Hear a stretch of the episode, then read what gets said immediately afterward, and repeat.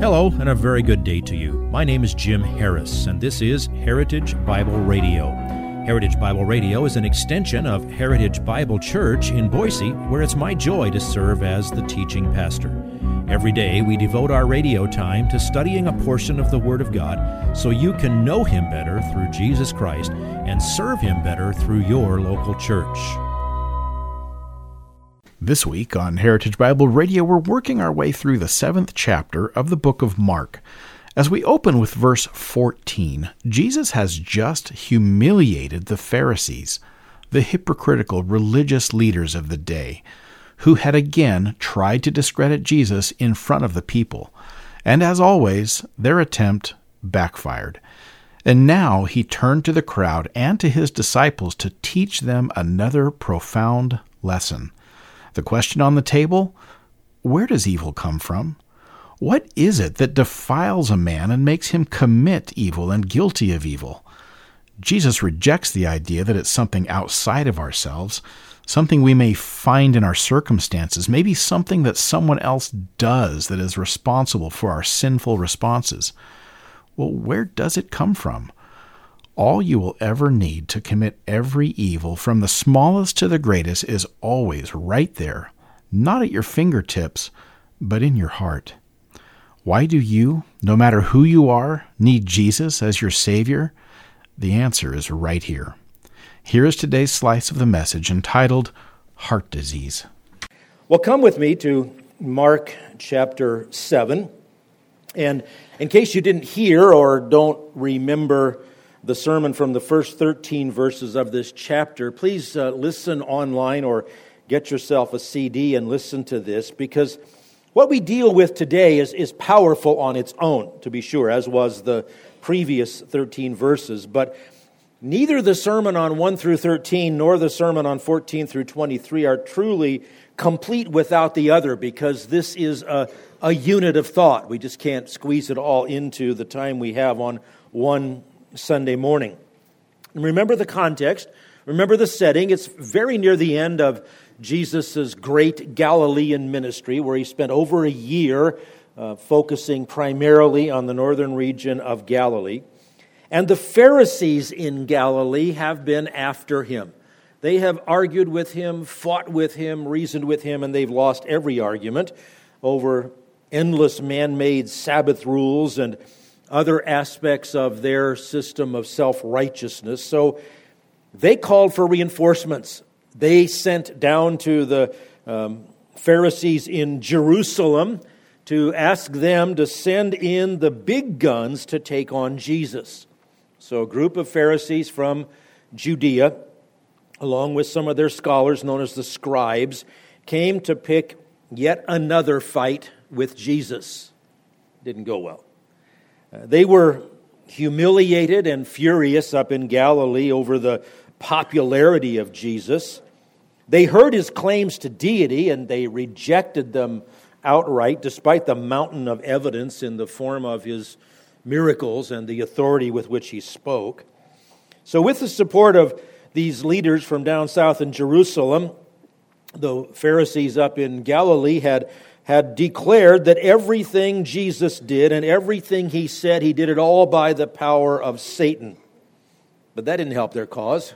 Crowds still flocked to Jesus. There was only one thing that ever thinned the crowds uh, around Jesus in Galilee during his extended ministry there, and it had nothing to do with his opponents. It was Jesus' own words because he took those thrill seekers and called them to total commitment to follow him. And uh, that led to what we read in John 6 66.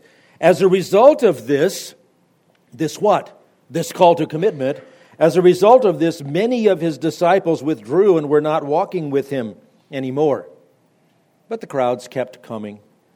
Uh, this time, the attack of the Pharisees was going to be different.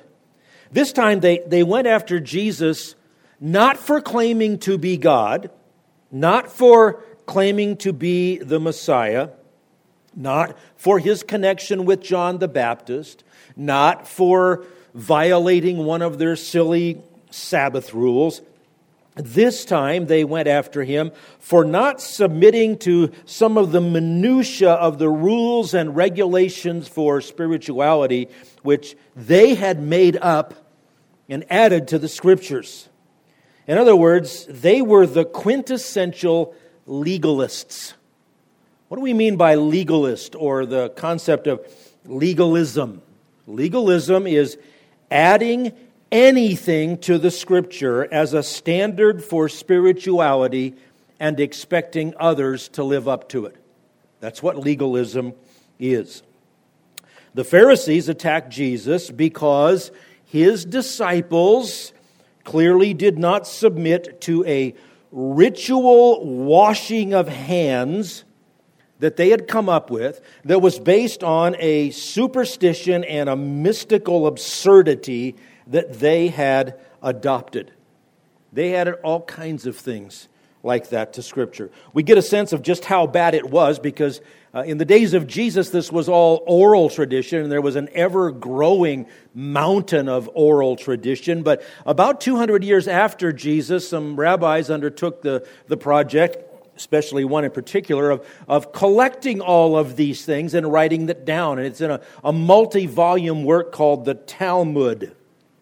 From the Talmud, we read things like this A prophet and an elder, to what are they likened?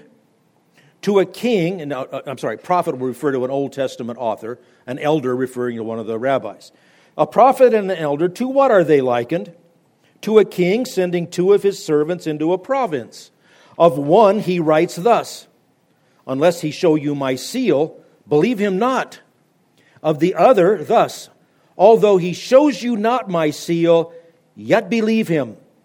Thus it is written of the prophet, He shall show thee a sign or a miracle. But of the elders, thus, according to the law which they shall teach thee. In other words, if it's a prophet of the Old Testament, demand corroborating miraculous evidence. If it's one of the rabbis, believe anything he says. Do exactly what he says, solely on the basis of his word. In other words, they taught that Scripture was subordinate to the teachings of their elders. If you doubt that, they also wrote this The words of the elders are weightier than the words of the prophets. How much more clear can you get than that? And by the way, it's not just from the first century. Okay? What does the Roman Catholic Church say? anything they say supersedes Scripture. They are the only qualified interpreters of Scripture. This, this concept is alive and well in the world today.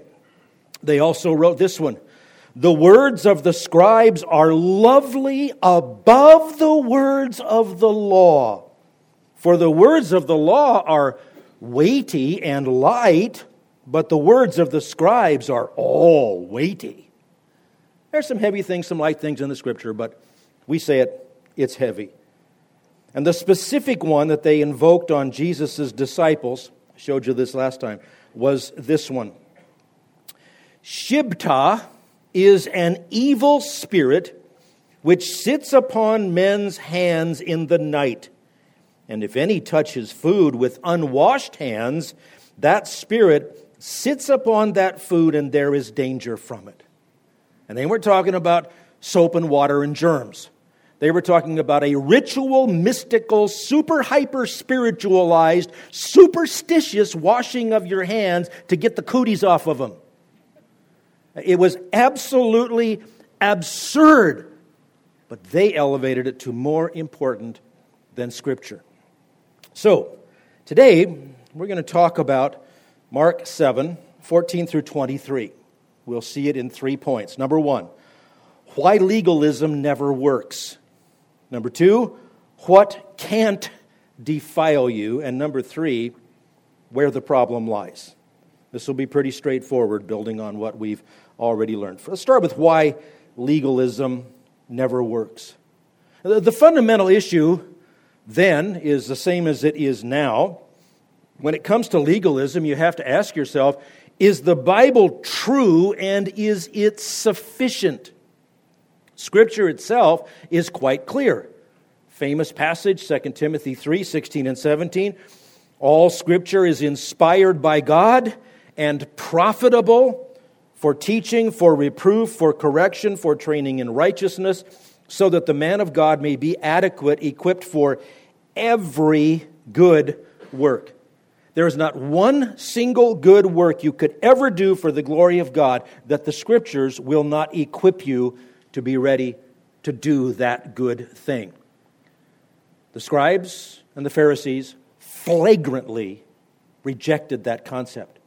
They had things more weighty, more necessary. Or there's the famous saying in 2 Peter chapter 1 verses 2 and 3, grace and peace be multiplied to you in the knowledge of God and of, of Jesus our Lord, seeing that his divine nature has granted to us, perfect tense, everything pertaining to life and godliness through the true knowledge of Him who called us by His own glory and excellence. Through knowing Jesus Christ, which comes only through the Scriptures, you have everything you need for life and godliness. Or consider this passage from the pen of King David in the Old Testament Scriptures that they said they could overrule. Psalm 19 starting at verse 7. The law of the Lord is perfect, restoring the soul. The testimony of the Lord is sure, making wise the simple. The precepts of the Lord are right, rejoicing the heart. The commandment of the Lord is pure, enlightening the eyes. The fear of the Lord is clean, enduring forever.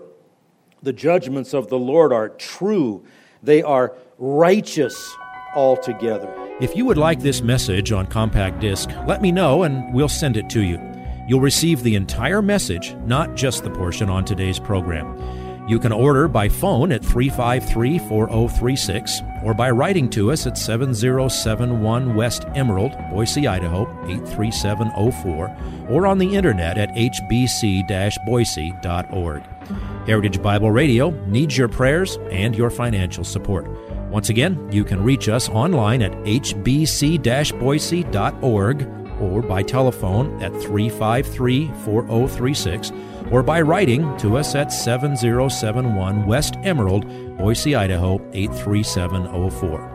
And if you need a church home here in the Treasure Valley, I hope you'll visit us any Sunday at 7071 West Emerald. For Heritage Bible Radio, I'm Jim Harris. See you next time. Bye bye.